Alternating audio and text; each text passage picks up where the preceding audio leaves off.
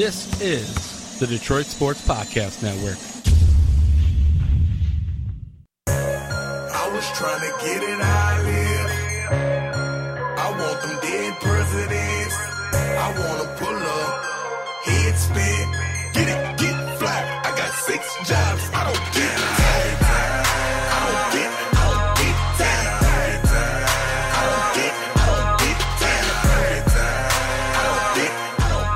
are still, still, still not tired on this week's episode of Two Bad Hombres. I am your host, Vito Geronimo Trick, alongside my usual sidekick and broadcast partner and fun. That is Doc from Doc and Jock. And I have recovered since nobody showed up for my birthday party, by the way, a week ago. I'll just say that much. Doc, you take it from there. Vito, welcome to the weekend. Always enjoy the two bad hombres recording. In studio with us, Kevin Manglos. You heard him earlier this week on the Tigers Talk podcast. He's sitting in this week. He's about to experience a wild ride. He don't know what's about to come in our conversation. And what a story that was, Vito. Um, look, I don't like to be the skeptical guy. I don't like to be the guy that's all you know negative about it. But when I saw that picture of that young lad, uh, I think he was like seven, eight years Young old. kid, little Yeah. boy, yeah. Why did the mother take that photo? Why did she post it online? Now, look, he was able to get some benefits, and a lot of people felt sorry for him. But I just feel like in that situation, how is it possible that nobody shows up to your kid's birthday? You don't have a single cousin, a friend, uh, a confidant, anybody that uh, would want to come. And so the story is, for those that don't know, this boy and the family had set up a birthday party, and he had invited about 30 kids from his class and nobody showed up. And so the mom, you know, plasters this photo of this poor boy sitting there with three pizzas, uh, 30 plates, and she posted all online. And a lot of people uh, felt sorry for the boy and wished him a happy birthday. The Phoenix Suns had uh, treated him to a to a game and made him a VIP. A lot of people felt sorry for him, but some people did say, "Why on earth is this mom posting this photo when you know what? If if nobody shows up, you just go home and talk to a family member." I feel like it was staged for attention. A lot of what we see this day and age in 2018. It was staged. It was a PR stunt, and then the Suns bid on it. I mean, come on, they were duped that much where they they gave them seats to do a game doc. You were saying I didn't realize that about the Suns, but man, they were duped, and a lot of people I think were duped because, like you said, it goes back to your point earlier where nobody shows up for your son's birthday when you invited like his whole entire class. Come on. That's not going to happen. They staged that photo to make it look worse than it really was. And well, just to make it look horrible and to make everybody feel bad for this kid. And then the kid got some perks, probably that the mom wanted as well, by the way. Uh, that's how I view it, Kevin. Yeah, you know, when I first saw the picture, the, the thing that struck out to me was so here's the boy, and then, you know, running down the table, parallel lines are all the paper plates, and there's pizza sitting out there. And my first actual thought was, I've been to a lot of kids' birthday parties. They don't even break that stuff out until everyone shows up, and everyone's always coming in late, and then they bring the food out. So it's almost like the mother said, Oh, yeah, go ahead, continue to lay this out because I'm staging a shot. So yeah, I, I call bunk on that. I don't. I don't think it can be real. And if it, and even if it is the mother, shame on her. Shame on her to get all the PR for really herself, her son. And you want your son, your kids, right, to live in glory, have all the perks, the bells and whistles. So you want to see your kid succeed, but there you're not allowing him to succeed. Now he's probably thinking right in the back of his head, "Oh, my mom's going to do this for me the rest of my life." Right? That's not a good thing that you're establishing with your son too. Yeah, and who has a birthday party devoid of any family members? Not one family member, a cousin. Well, I could see where a it was sister, a birthday party with kids from school. I mean, I had those growing up. I don't know if you guys did. I'm a little two- bit, little bit younger. like two, birth, like two birthdays. Yeah, where like when you were younger in grade school, you invited the kids from your class. Like to be nice, all the kids came and it was a fun kid birthday party. So it was separate from the family birthday party. So I'm not going to say there should have been family members there, but come on, you mean, you know, a classroom is how, you know, how many kids make up a classroom? 15 kids at least, let's say. So you invited 14 other kids. You mean that not one or two or three of them could show up that day when you had the birthday party? Come on. I don't believe that either. Yeah, nobody believes it. And look, even if we are cynical, I just think there are some things you do for attention and some things you just have to let go of. And that was a situation in which you don't have to. And I know I'm one to talk because I post a lot of stuff online, but not everything that you think or happens in your life needs to be posted online. And sometimes we do have to remember that uh, you have to uh, have some discretion in deciding what you want to put online, and especially with kids. You know, to embarrass a kid or to have people feel sorry for you for that, you know what? If it happens, if it's real, then you just go home and you save the money and don't buy the pizzas and things like that. You just wait it out. Don't buy the pizzas, move on, and you can, you know, enjoy other quality times with your family or different times if, if it didn't work out. And the kid doesn't realize what you're doing at that stage in his life or her life. So the kid's being there's this PR stunt being made involving him. He has no clue what's being done. And then he has to live with the repercussions later on.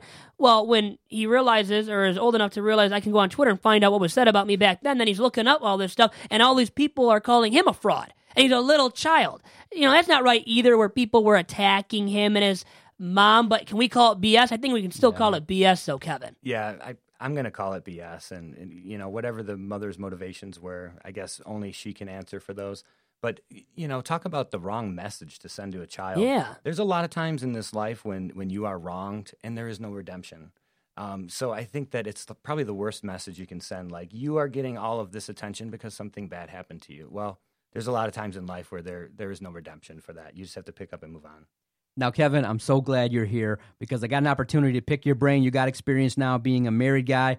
I definitely want to get some counsel from you and ask some questions. Now, for me, you know, in terms of how much guy time I'm allowed from my wife, because we all, Vito, uh, you not being married, I yeah, can I tell you that. This, look, when you start, you know, spending a lot of time with your friends or start asking for, you know, time to watch football or time to go to the fella's house and watch Monday Night Football, and you're not there at home, they start to bring up some things that you don't do. like, you know, you forgot to take out the garbage last week, or you know, I've told you 80 times to take your, you know, shoes off in front of the house, or you know, you haven't done this and you haven't done that. We haven't gone on a date in four months. And I'm like, oh, yeah, you're right. So, for what I've done, and I've been really good at it, is with my wife, is in terms of trying to spend time with the fellas or doing things that bring me joy because you all we all know that when you're exactly thrilled and happy the wife just has to say something to bring you down a notch and so what i do is i say honey no problem. If I hang with the fellas, that equates to a date with you. So for the most part, it's like an equal ratio of about one to one. How do you get away with it, Kevin? Because you said you basically, you know, go to the bunker to watch football and be, involved heavily in fantasy football. I know your wife is not just like, go ahead, Kevin, enjoy your time and just go do you. I'll be out here not spending money and just cleaning the house and handling business. I know she's not saying that. So what do you do to try and mitigate the time that you need personally alone, you know, doing the things that you like? So, first off, for any of this to work, you got to have a wife that gives you a lot of room. You know, she's got to give you a wide berth kind of thing. And and so Sundays, you know, my main football day, um, a lot of times what takes the pressure off is we have her mother over, mm. which is very nice because my, so we, we get to see yeah we get to see your lovely aunt. Yeah, my, my aunt's my mother-in-law. She yes. is what a wonderful lady. I love her. Um, but she comes over to see the baby. She comes over to see Laura, and uh, I just kind of like sneak off, and and you know they pop a bottle of wine or two, and pretty much I'm on my own recognizance until until someone discovers me. See, and that's a good time too, man. When you sit, when you get a chance to watch football, and there's no distraction, the kids aren't running around, there's nobody asking you for to pay a bill or nobody, nothing uh, unexpected happening. It's just a good feeling, you know. And, and I tell people because I do counsel couples that it's very important that guys and girls have individuality, do some stuff away from the couple because so many couples they get into this bad habit, Vito, of just wanting to do everything together, like watch football together, uh, go to you know family functions together, go to friends things together. There's got to be some time where you separate from the misses because it just lets you say things sometimes that or think things that you're not supposed to, and just let it out. And guys got to be allowed to be guys. And so I'm thankful, and I'm thankful that Laura allows you to watch fantasy football, and I'm thankful my wife uh, lets me go out Monday nights, uh, you know, every so often and hang out with the fellas. It's, it's definitely important. And then your wives allow you guys time to be suckered in by the Lions. I mean, because that can happen to a lot of us. Yeah, right. Watching them now at three and four, and now Golden Tate has been dealt. That just went down and leading into the NFL trade deadline. And Kevin, I'll ask you first. What do you think about the deal involving Golden Tate? I think that Philadelphia must have really wanted him, and and what a force they've created for themselves. Um, you got to make them the front runners coming out of the NFC East, in my opinion. They get they got the experience. Wentz is kind of finding his stride after the injury and the comeback, and you know Nick Foles isn't in his back window. Um, I, a great move, and and what a spend, and and hopefully the Lions can turn that third round pick into something. You know, if they've brought the Patriots' way, let's use it and get some value for draft picks. I think we've gotten two kind of distinct reactions on our Twitter page at Detroit Podcast. You got the hardcore fans that are looking at 2018, and they're like, wait a minute, have the Lions basically waved the white flag on this year? And you look at it and you go, man, removing one of your key contributors this year, it's not going to be too likely that this team is going to make the postseason. But, you know, those of us that kind of watch the Lions and formulate opinions based upon the last couple games, you kind of realize this isn't really a good playoff team. So to make a move, it's a professional move by uh, Bob Quinn in order to improve the ball club because Golden Tate was going to leave for nothing. He's a free agent, so that means he's free to shop around and sign anywhere he, he likes. And he's going to want big money. He's not going to give us a hometown deal. So Bob Quinn made a professional move and he got assets. And Kevin speaks to the biggest concern that fans have is those that say, This is a terrible move. What are you doing? It's it's it's a win now league. Why are you getting rid of Golden Tate? This is a leader, this is a community guy. This is somebody that's important to the organization. They say, you know what? They're concerned that, wait a minute, you know, Bob Quinn had some duds at the draft position in the first round, and some of the guys that he's brought in haven't contributed, like a Teez Tabor, like a Jarrad Davis. But, you know, others will argue Kenny Golladay, some of the moves that he's made in free agency and trades have worked out. So he's around 50, 60% in terms of efficiency, but people are panicked when you have a known commodity like a Golden Tate versus a draft pick where a lot of times, to be honest, fellas, it's a crapshoot. But at least I think, you know, from his standpoint, Bob Quinn's standpoint, Golden Tate was picked up in free agency. So it's not like he was homegrown and a great draft pick that became this all pro, Pro Bowl caliber wideout and the best wideout on the Lions. So I'll give him that much. And then he was set to leave the Lions in free agency. And I don't think Matt Patricia really wanted him around for next year. And it's the Patriots way. Tate's never been a Patriot guy and never, well, he's been on some good teams with the Seattle Seahawks, but now it's been a couple of years as he's been with the Lions. And now you brought up trading the quarterback for the Lions, Matt Stafford, all of a sudden. I mean, ludicrous, blasphemous to me. And you bring it up on Twitter and you just, well, you lit everybody up, man, because everybody went wild after that tweet, too, Doc. Okay, before we talk about that, uh, thumbs up or thumbs down? Let's go around the room. Me, thumbs up on the Golden Tate. I'm fully invested in Bob Quinn. I do believe that he's making the right move, and he realizes this is not a playoff team. I know it's not a playoff team. Try your best to stockpile picks and talent. Thumbs up for me. Thumbs up too because you're building for the future, and I want them to build for the future. And I think it proved to you that recent game against the Seahawks that Lions aren't going to win this year anyways. Thumbs up for me too, and uh, you know a credit to the Lions organization trying to get something for a, a proven asset on the way out. Smart football. Very smart football. Now, here's what happened, okay? Because like everybody, I'm a Lions fan. I sit. Sometimes I'm not as lucky as Kevin, and I don't watch football alone. Uh, I got the kids running around, and they want my attention because Sunday is probably the only day I get a chance to kind of hang out at home a little bit. So I'm watching football, but I got the kids like one on each arm going, Daddy, Daddy. So I'm watching, but I definitely DVR the game and watch it late at night when I get a chance to watch fully in terms of play selection and things like that. So you look at that contest versus Seattle, a big game. It's like, come on, you got to step up. The Lions needed that victory. You're sitting at three and three. It's a key opponent that you have to get the victory against if you want to have success this year. And they came out and they had a dud. And it was a terrible performance. It was a situation in which once Seattle got rolling, they dropped three touchdowns on you like that. And the Lions didn't answer. They did not play a, solid game. And you in, in the big games, Vito, what I see is Matthew Stafford sometimes doesn't rise to the occasion versus the prime time opponents. Russell Wilson did at three and three. He stepped up and he had touchdown pass after touchdown pass. And Matthew Stafford, for whatever reason, turned the ball over. Some throws were a little bit errant. The offense had drive after drive after drive stall that resulted in a punt. So again, we have a situation now. We're sitting here recording a podcast talking about the Lions being under 500, not likely to make the postseason.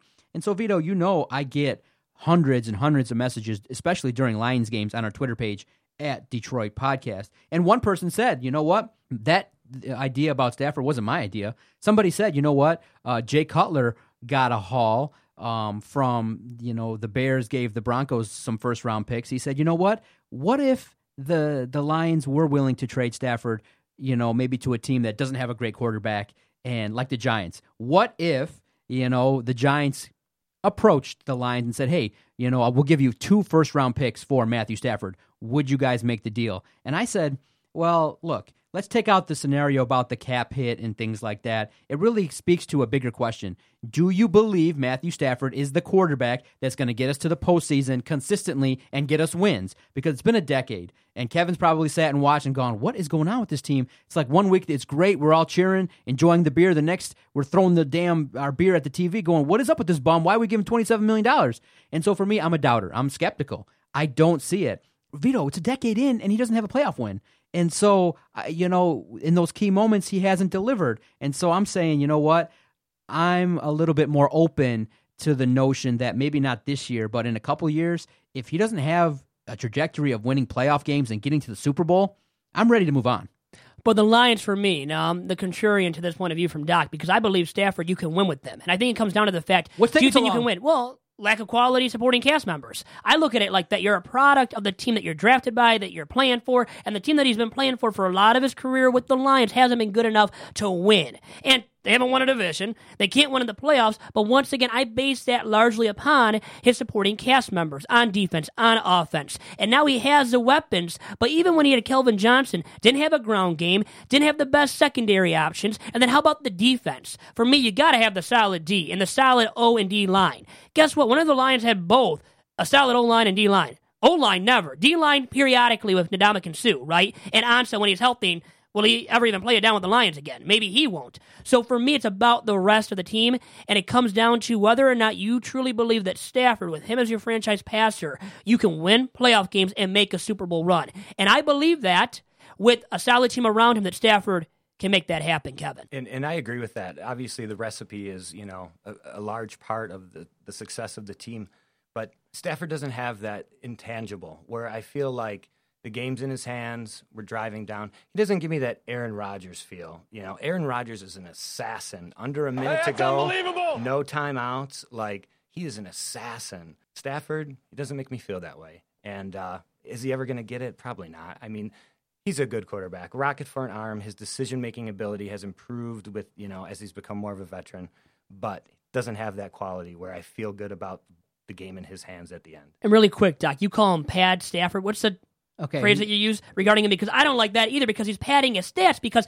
well, the game's out of question and not because of him largely. So he's padding his stats because what else is there to do for him? He's going to pad his stats. So I don't like that either, which I know you used that moniker recently on Twitter too. the disrespectful nickname that kind of has surfaced online in the last couple years, not original to me, is Stat Padford, meaning that this is an individual that you know has big numbers, but a lot of his numbers are meaningless because of the fact that the Lions are always behind and he's always delivering the goods when the Lions are down two and three touchdowns. Because what happens, Vito, and anybody that watches knows this because that's why the nickname kind of surfaced and has been perpetuated now for the last three, four years. Stat Padford kind of arose because of the fact that, you know, the Lions are always playing from behind. And what happens is naturally defenses they don't want to give up the home run ball like in one play 10 seconds. So what they do is when you're up 21-7 or 28-7, similar to what the Seahawks were, is that they play back. The safeties play back and they let you do the underneath stuff where you can just pass the ball and get 10 yards uh, a pass play. So what happens is Stafford always racks up these 2 and 3 touchdowns where they're in the fourth quarter where the defense isn't really trying. Most importantly is when you look at what's going on with Matthew Stafford, you have to evaluate, you know, how he performs against winning teams. And the record is abysmal because of the fact that, you know what, like Kevin said to his point, great point. Versus better opponents, you got to step up. You got to have more of something that's like leadership, uh, integrity. You got to have this it factor that a guy like Patrick Mahomes now is starting to develop, like Tom Brady has, like Aaron Rodgers has, like Drew Brees has, the top five, six quarterbacks in the league. It's something where it's an undying commitment to winning, where there's no matter what's happening in his life with wife, kids, anything, the the sole desire is to win. And I think now Stafford being married, getting that fat contract, I just don't see the undying, mitigating passion that no matter what, I step on that football field with the desire to be number one, and anything that gets in my way is absolutely going to be destroyed. Like, do you ever see Stafford getting in someone's face? How is it possible that under your leadership you play a game like that, and then a couple leaders after the game come out and say that the team wasn't focused in, in, in practice? That can't happen. You got to, you know, grab that face mask and go get your ass in gear and let's go. We got to go out and get the job done.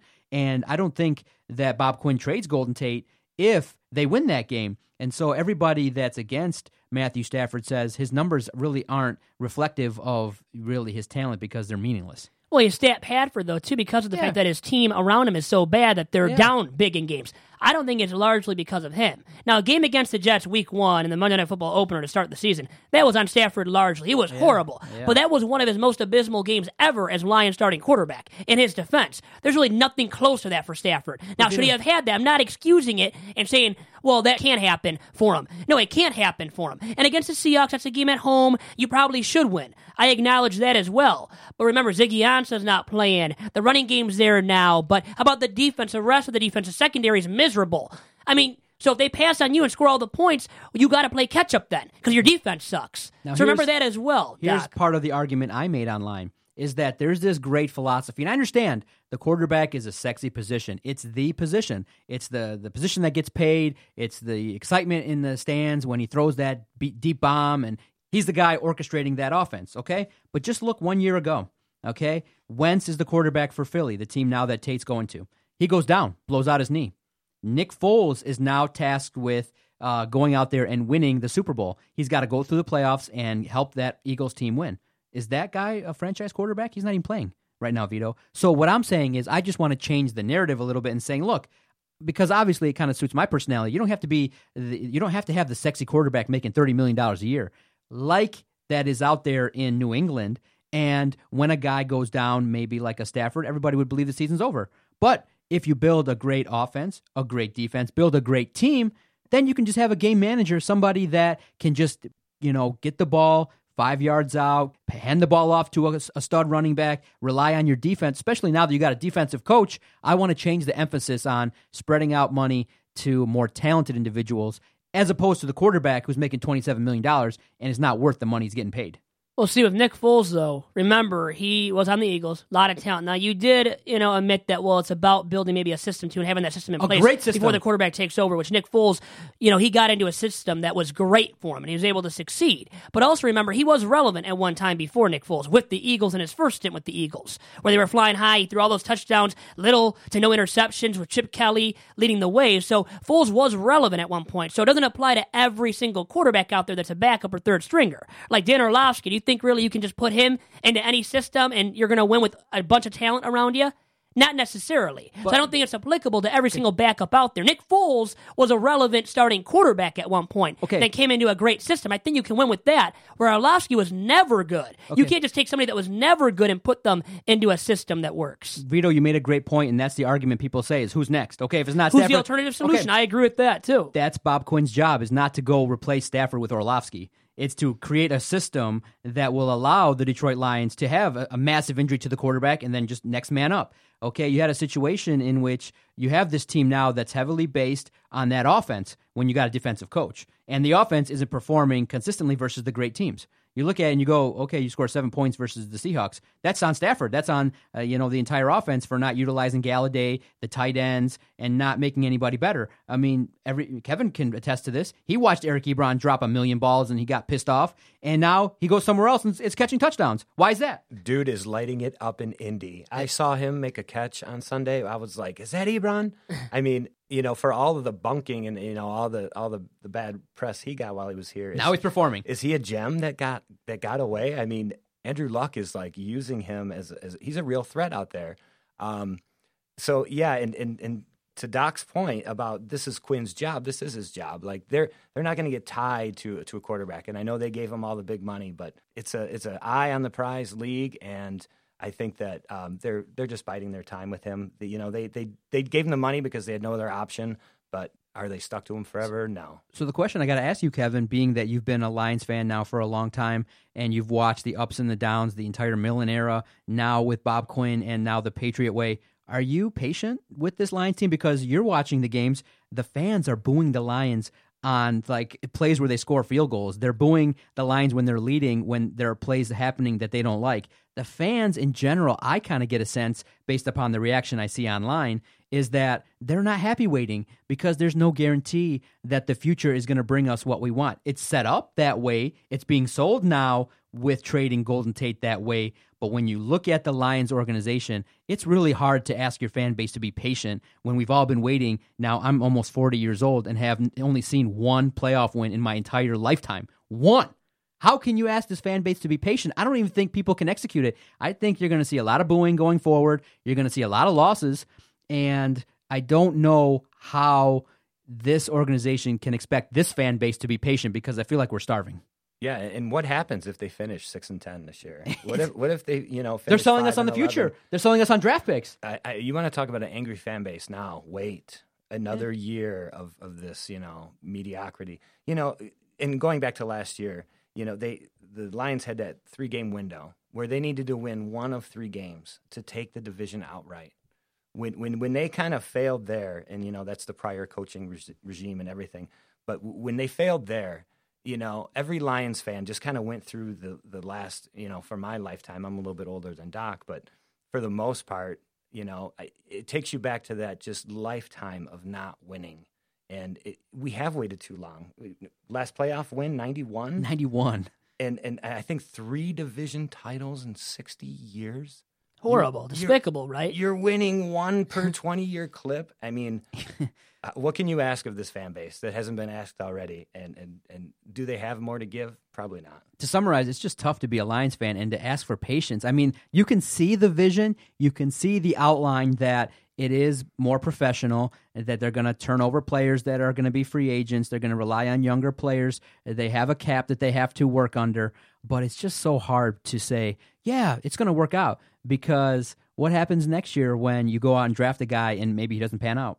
You know, you have seven draft picks. You're lucky if three of them are going to contribute. And then you look at it and you go, Minnesota's still there. Green Bay is going to be a, a tough out every single year with Aaron Rodgers. And, and Vito, we're looking at it and we're evaluating the quarterback. It's a position that's super important. And are we going to have to wait until Stafford's 37 years old to have any monicum of success? He's getting paid like a Drew Brees. He's getting paid like a guy that's won a Super Bowl. So the criticism, I think, is fair, but I'm not a guy that's just going to blindly be like, yeah, I'm a Stafford supporter when, you know what, you don't get credit for being the best Lions quarterback ever. I don't compare Stafford to Orlovsky. I don't compare Stafford to Joey Harrington. I don't compare him to Charlie Batch. I compare him to Tom Brady. I compare him to uh, Joe Montana. I compare him to the all time greats. And what does he look like compared to them?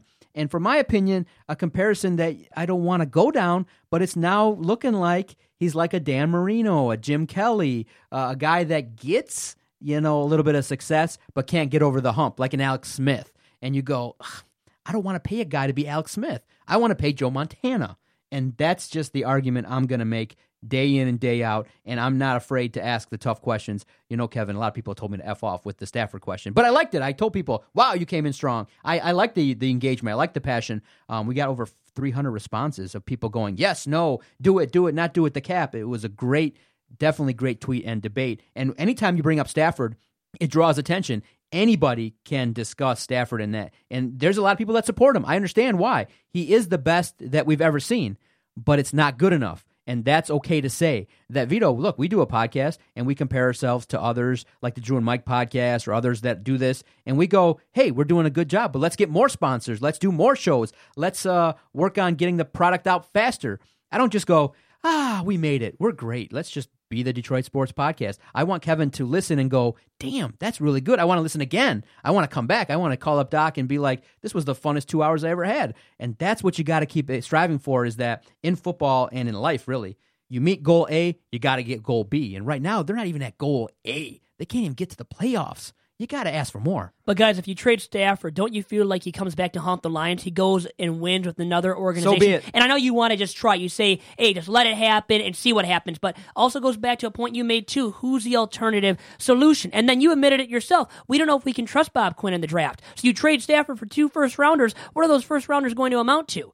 And then remember, not every quarterback that you draft is a home run hit. You're not going to hit on every quarterback that you draft. And the guys that recently have become home run quarterbacks or elite guys and guys that really teams are building around, such as Patrick Mahomes, nobody totally, totally, or people did, but not a lot of people or everybody didn't totally view him as a home run hit. Didn't think that of Patrick Mahomes. How about Drew Brees coming out of Purdue? He was too small. How about Russell Wilson coming out of Wisconsin? He was too small. He was a third rounder. How about Tom Brady? He wasn't a home run hit when he came out of the draft. That's why he waited until the sixth round to be drafted out of Michigan by the Patriots. So remember that as well. Even Aaron Rodgers had to wait, remember. And people didn't know he would be as great as he has become, too, out of Cal. I'll leave you with this. I just think that the emphasis on the quarterback here in Detroit might not be the best emphasis. Emphasize that defense, emphasize the offensive But line. so if you do that, back. but if you do that, you can win the- with Stafford. You can win with Stafford. So it defeats the purpose of trading him. But that's what you've been working on for the last six years. Where, where's the results? Well, now we got to see it starting with next year's draft. I think it has come to that that we want to see results, and you're Here- right. Here's why I'm going to win the argument. Okay. If you don't win with the best wide receiver that the organization has ever seen in Calvin Johnson, How about the defense? I mean, you still got to go back. It's not just a one. How about Drew Brees? He's had many years of being just, you know, all right with the team, the team just being all right around him, and the team doesn't do great because of that. So just because he's great, he's not throwing many INTs and throwing a lot of touchdowns. Have the Saints always won? They won the one Super Bowl, and that's it, remember. They're not always making the playoffs.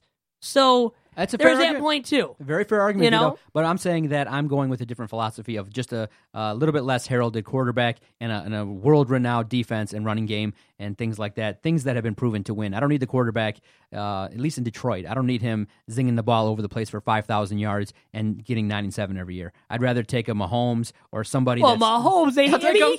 you can't. Find You just him. said no. No, Find you him. just said you rather just, or you would settle for. You're not settling. That's a top tier quarterback. They don't But just grow on listen, trees, though. that'd So be great. My point would be like, how about Alex Smith? Would you take him on? Oh, that's a tough one. Well, there we go. So Stafford's better than Alex Smith. That's a million-dollar question. Could Alex Smith Because you this talked about settling for a quarterback, a lesser quarterback. Well, right now, Mahomes is a top tier quarterback. You're not settling for that. You're upgrading with Mahomes. Well, so think about a quarterback. Is he a top-tier quarterback or a top-tier system? tough to say right now because he's young. Well, no, but right now, I think he looks like he's good without a system. Alex I think, Smith looked good, and, and they want more. you think it's a system results. there because of Andy System. Reid Yes. and KC? Yes, Okay. Yes, he put up numbers all everywhere. So I give credit to Mahomes. He's doing some great things, but So you're saying, but you're admitting System. you're settling. You be system. so you be downgrading, going from Stafford to Mahomes. I just want you to say that. What I think needs to happen is an offensive system that you can plug and play any quarterback in and not pay him twenty seven million dollars. That's just my thinking. And maybe Kevin Jim Bob Cooter's a problem too. I mean, they've kept him for all these years, Jim Bob Cooter, and they kept him with the new regime led by Matt Patricia. I don't think I love Jim Bob Cooter that much either. Well, I, I think the jury is definitely still out, and and you know it would be great to have that system where you could kind of interchangeable plop a guy in, plop a guy out. You know, to go back to the original thought about would you trade Stafford for two first round picks? For all the respondents that would say no, I would say okay, let's let's put Stafford and compare him just to the quarterbacks in his division. We're talking Aaron Rodgers, mm-hmm. Kirk Cousins, Stafford, Trubisky. Now, now next year, you know that that order might be Rodgers, Cousins, Stafford, Trubisky. Now, next year, I think that gap between Trubisky and Stafford closes.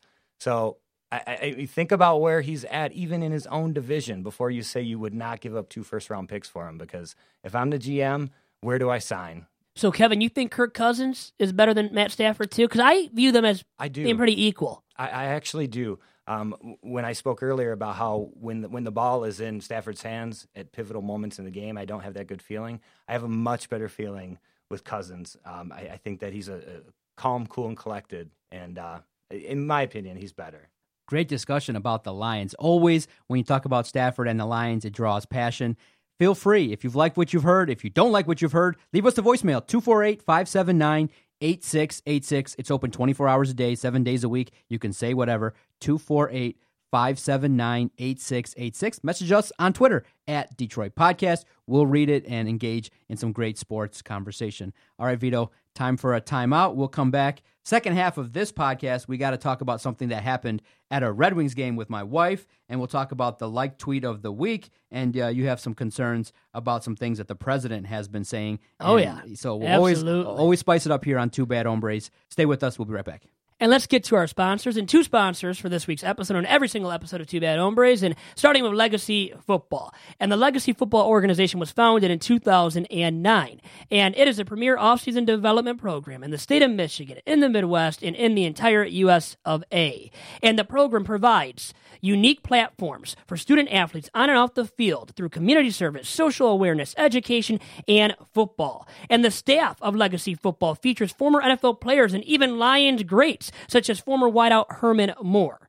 Now, to find out more about Legacy Football and all that they do, please contact National Director of Football, Justin Sasante, or go online to www.legacyfootballorg.com.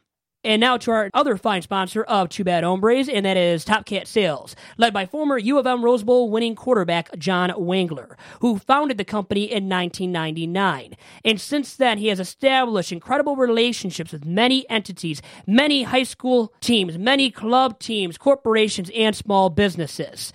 And to get outfitted with Adidas apparel and other apparel brands from Top Cat, please contact Top Cat Sales Monday through Friday by calling up 248 246 1054. And once again, the phone number is area code 248 246 1054.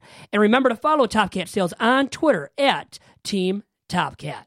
All right, everybody, thank you for downloading another episode on our network. We're available anywhere that podcasts can be downloaded uh, Podbean, Podbay, Stitcher, Podomatic, our website, DetroitSportsPodcast.com. Should be no reason why you're not finding the great shows here on the Detroit Sports Podcast Network. Now, I've teased it, and I'm definitely interested to get your guys' take on it. Now, this is not something that happened when I was there. So the missus got invited. Andrea got invited to go to a Red Wings game from her friend. So her friend messaged her and said, "Hey, you know, I got tickets. Let's go down to the game." And so, you know, she goes. The the, Red Wings won. They beat Dallas. They won a game actually. Look at that. Red Wings won Their a game. first home What game, game of the was year. that? Uh, Dallas game. Yeah, exactly. Two wins now, I think? Yeah, exactly. Uh, the first home game at LCA in which they got the two points. And so we were recapping it. I'm like, hey, how are the seats? What'd you guys end up doing? And she tells the story of like, you know, battling traffic to get down there because that was the same time around the time that the Lions were exiting was the time the Red Wings started. So it took them a little while. They got there a little bit late. So they get into the arena and they head to a bar to get a couple drinks. Well, she's like, yeah, some guy hit on me. I'm like, whoa, whoa, whoa, what? I'm like, wait a minute, what happened? And so she goes, yeah, we were standing at the bar. It's a little bit cramped, and some guy kind of brushed her hair and blew on her neck. And I'm like, whoa, Interesting to say the whoa, least there. And I was like, wait a minute, rewind. First thought in my head was, why are you telling me this? Second, I'm like, did it go any further? Um, she's like, no, of course not. And I'm like, okay, good. And I'm like, then the thought that enters my mind is, why don't you do something like move? Because she was, a little bit- I guess she froze and things like that. But she said, hey, I'm married. The guy didn't care.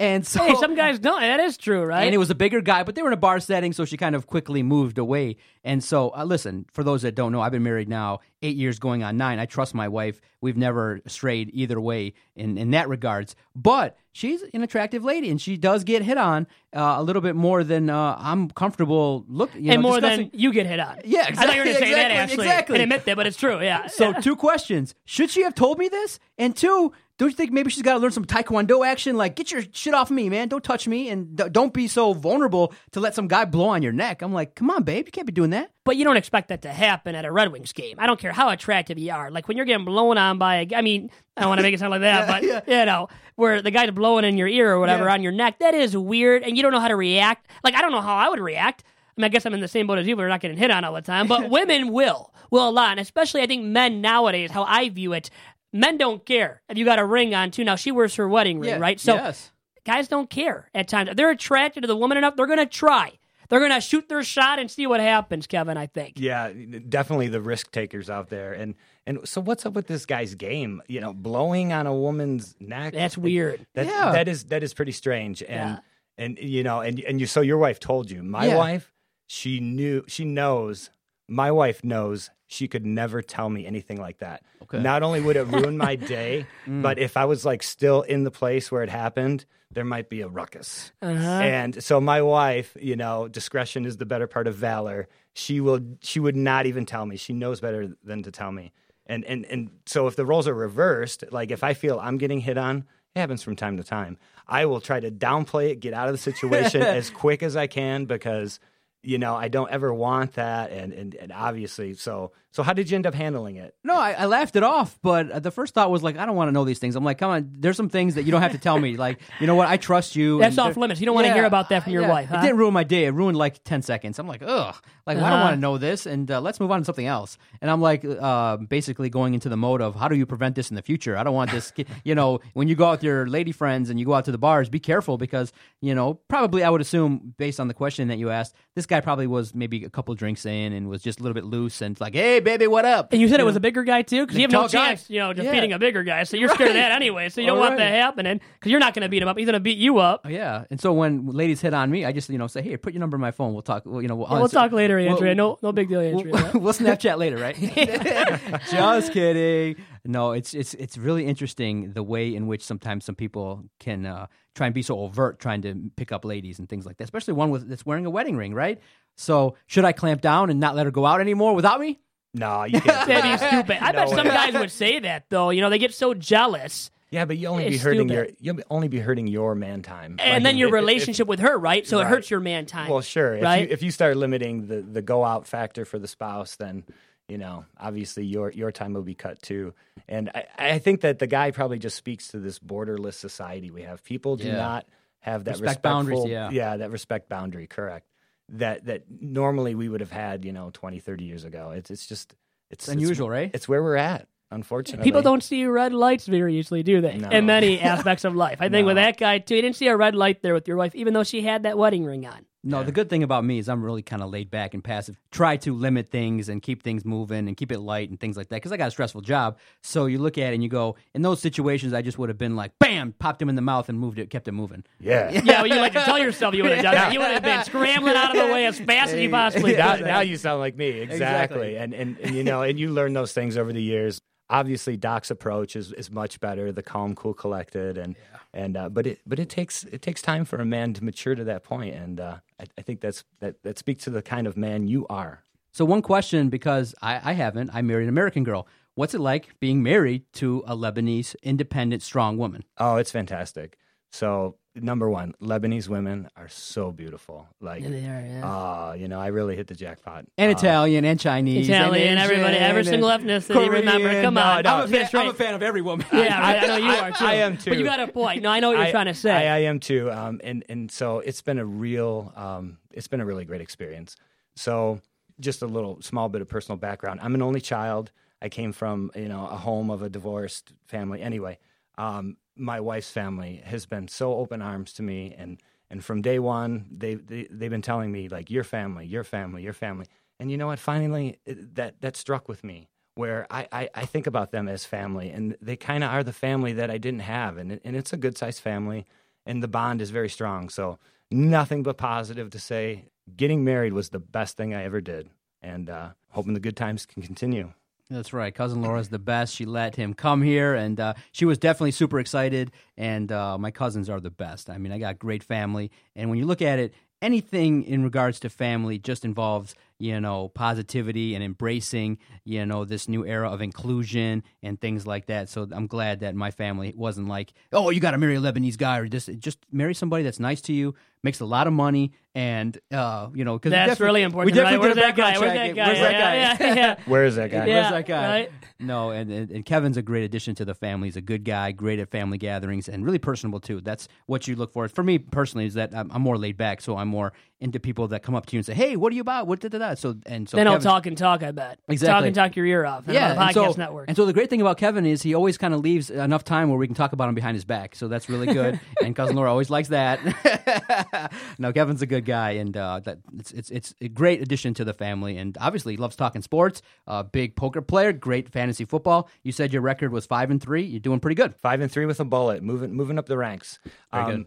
So I was projected after the draft to win zero of zero games by Really? by Yahoo. Look Wow. at that. And, and you know what? Last year they projected me to win three games. I won the championship going away. Nice, defending champ. Total smash out. I'm Yep. sitting at four he and knows four. what he's doing, obviously. I'm sitting four and four, kind of meddling, but I got Aaron Rodgers and I got Kamara. But right now, this week, I'm hitting the bye situation with the Eagles, so I'm a little bit uh, pinching, uh, struggling to find some replacements. That's where I'm at. So you guys are mature men. I think I am too. Is Andre Drummond one? I want a second of that. Now the two bad hombres light tweet of the week. He tweeted out this past week. Here it is now. I am a man of the people and love all Detroit fans. But this is why when media ask, "Do we play for the fans?" and we say no, nothing satisfies them. Which is why I always say I'm worried about the guys I have in my locker room. And that was in response to Rod Beard, who tweeted out hashtag Pistons, fans are hilarious. Past few seasons, team isn't winning enough. This season, team isn't winning by enough. And now, well, they're, are they not losing by enough? They just got blown out by the Celtics. Anyways, to this tweet from Andre Drummond, Doc, what is your response to it? Real quickly, it's just one that sometimes you don't have to make. And so obviously, he hears that a lot of people don't respect the Pistons. And just quickly, it's tough to garner respect when you don't make the playoffs consistently, when you've gotten a coach fired, when night in, night out, you don't give the best effort. So sometimes, um, Andre, he's a little bit of a loose cannon, and sometimes you don't say things like that. Look, you don't have to be rah rah all about the fans, but the number one thing that I think athletes have to remember is the fans are the customers. So you're rich because the fans show up to the building.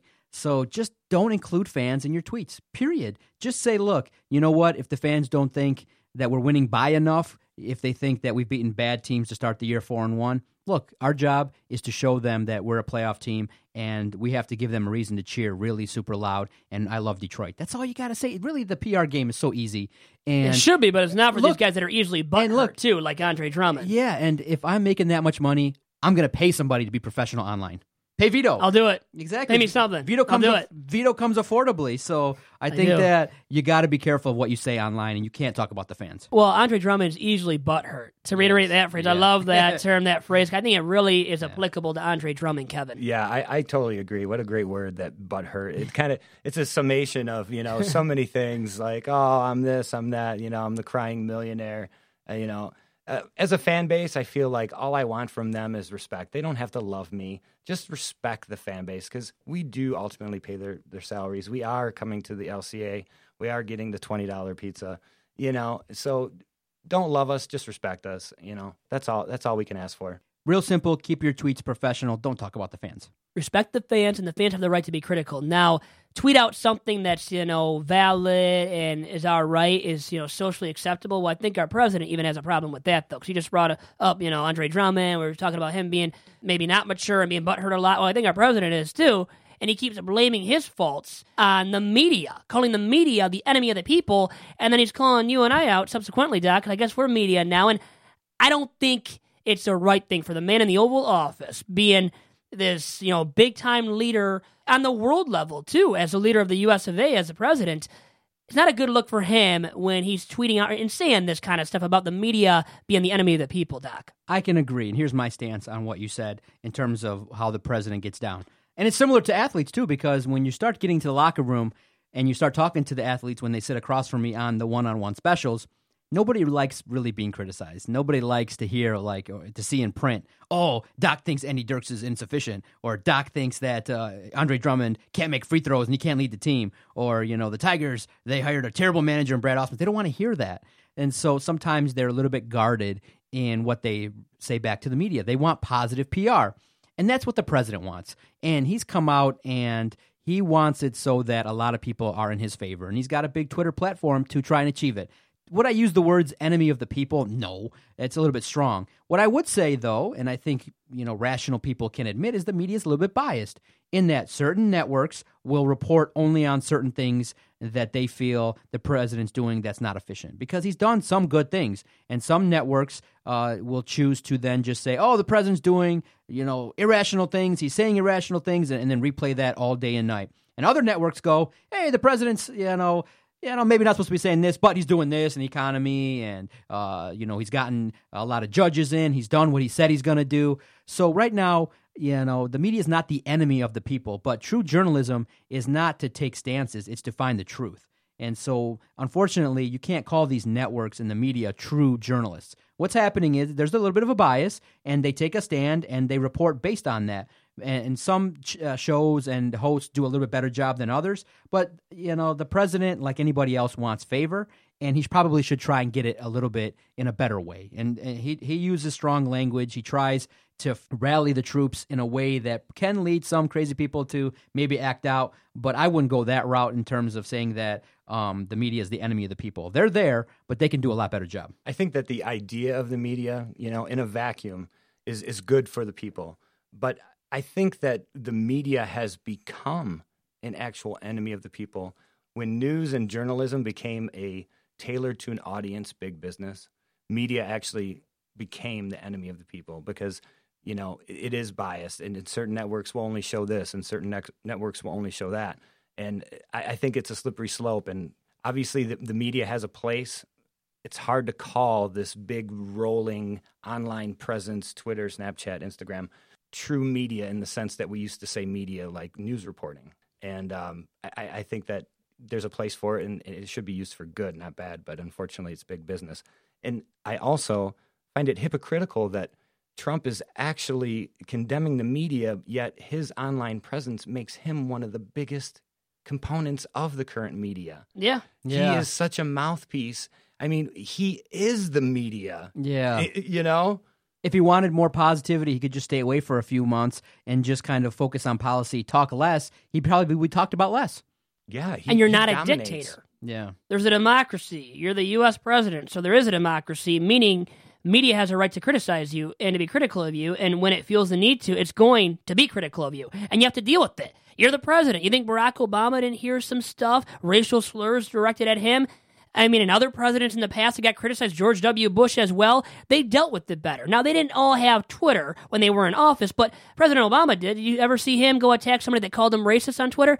No. And you have to be presidential as well, and I don't think Trump's always been that. And I've made that known, I know, to you, Doc, in the past. Yeah, I agree. I think that everybody involved, the media and the president, can do a little better job in terms of giving their message and giving just the facts. But remember, guys, the CNN, Fox, MSNBC, they're a business, and they are a for profit business, meaning that more eyes, more money for advertising. So they sometimes will run, you know, when uh, the president, when he was running, you know, grab him by the P. You know, they, the CNN played that like 50,000 times. Why? And so Fox, you know, they'll keep promoting his speeches and things that he said and the economy and things like that. True journalism is about facts, but that's boring.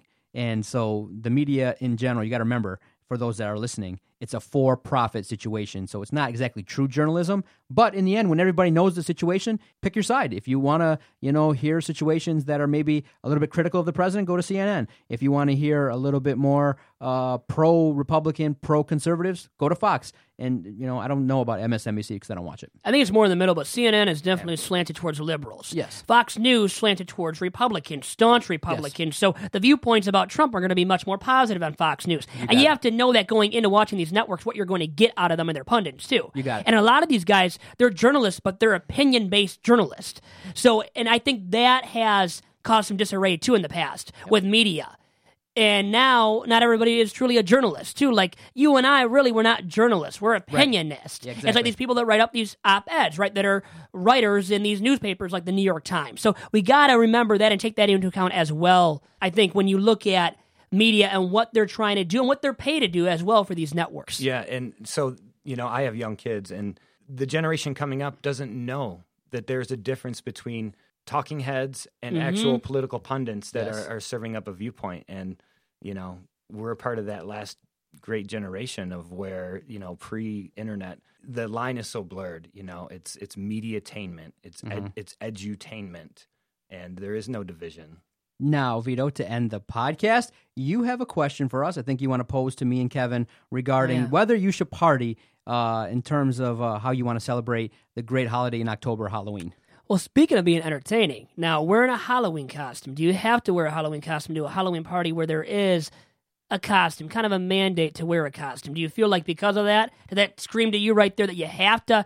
And when I say wear a costume, I wore a jersey over the weekend last weekend. It was just a basketball jersey, Charles Barkley jersey. Way too tight for me, but I thought it was funny, and that's why I wore it. Cool and my jersey. buddy Nick Schmiegel wore a Dennis Rodman or Patrick Ewing jersey, who played for the Knicks. And my Charles Barkley jersey was a Rockets jersey. So do you dress up you know, go all the way and try to win a costume award, or do you? Is it fine just to kind of just put on a jersey like I did, Doc? How I've done it is, if I've been invited to a trunk or treat where other adults will be wearing costume, I do.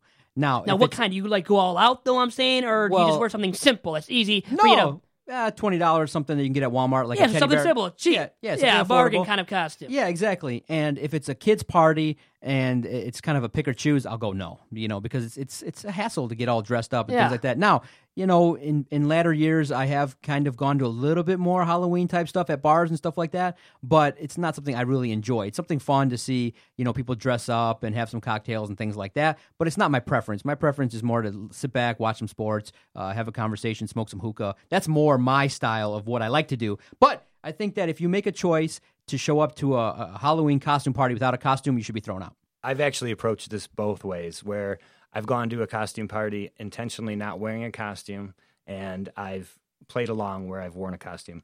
And I gotta say, you gotta wear the costume because you will be such a pariah if you yeah. don't wear this costume. But maybe you like being the guy that's riling up everybody and being well, the pariah. I mean, if you, you don't want to hear all the criticisms and hear people asking you left and right, hey, why didn't you wear a costume? I guess well, you better wear a costume then, right? My biggest problem with a costume is is that I don't like to be fettered by things or have sure. like paint on me. So that's my only problem. But you go to the party. Yep. hopefully there's beer You have So- a couple beers, and then you Yeah. don't care, and you're looking at all the other If you- dads with paint on their face, and you're just like, whatever. Yeah, Vito, you're in your 20s, so enjoy the next five years. Maybe the barrier's like 30. You can stop wearing a costume. I can enjoy it. finally the stop next wearing a five years. costume, yeah. stop wearing a costume. But you did. I'm proud of you. I still did. I did it. It was pretty lame, I think, the attempt, but I still donned a costume, so I can say that much. Good for you, Vito. Good job.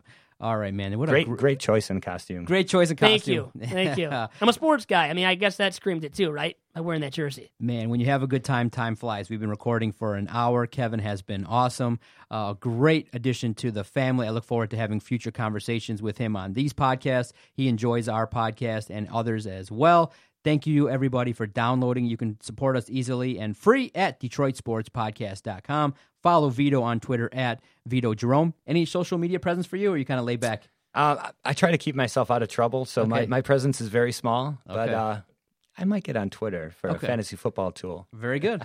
Well, John's a Twitter addict. Yes. So, yeah, he's going to be on Twitter the rest of his life, probably. now, it's been an entertaining podcast with you, Kevin. Thanks for coming in. Really quick, you said you like hookah? I do. You've never said that once on these airwaves. No, I do. First time you've ever said it, though, to me. oh, it's I think off oh. the airwaves, on the airwaves, too. And I think it's, it speaks to your point that sometimes stereotypes do apply. And I think Uh-huh. most Middle Eastern men and a lot of people in this area do like to partake in that form of smoking. I do love hookah. Uh, there's like one on every corner. Vito, have you popped into one? You have I to- haven't. I've never. Well, Really? You never I popped into I one? maybe have done or vaped once. Okay. But one time, like, I'm not Okay. a consistent user. Okay, that's something we all can get together. You can show me how you do it. Exactly. You live it up. Exactly. I'll show you what it's about, and it's a great way for you to interact socially. Maybe, you know, maybe Vito is a prime candidate to marry a Lebanese gal. I, th- I If there's somebody in the family, I a think it could Lebanese woman. It could I happen. think it could I like the food already too. My uncle's Lebanese, so, the So- Saad, the Saad family. So there we go. I got some kind of that in my life. Okay, so maybe we'll take Vito out for hookah. We'll all get together and have some laughs and continue